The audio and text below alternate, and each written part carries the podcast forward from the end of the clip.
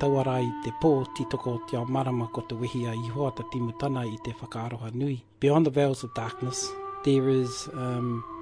uh, there is an essence and uh, the whakaaro uh, that comes from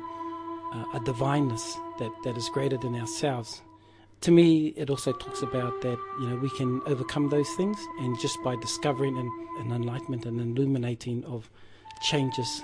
and um, opportunities that, that have always been there, but the filtering system has been so clouded um, that the decision making process was just a little bit erred. So that whakatauki always reminds me that, yeah, there was a time when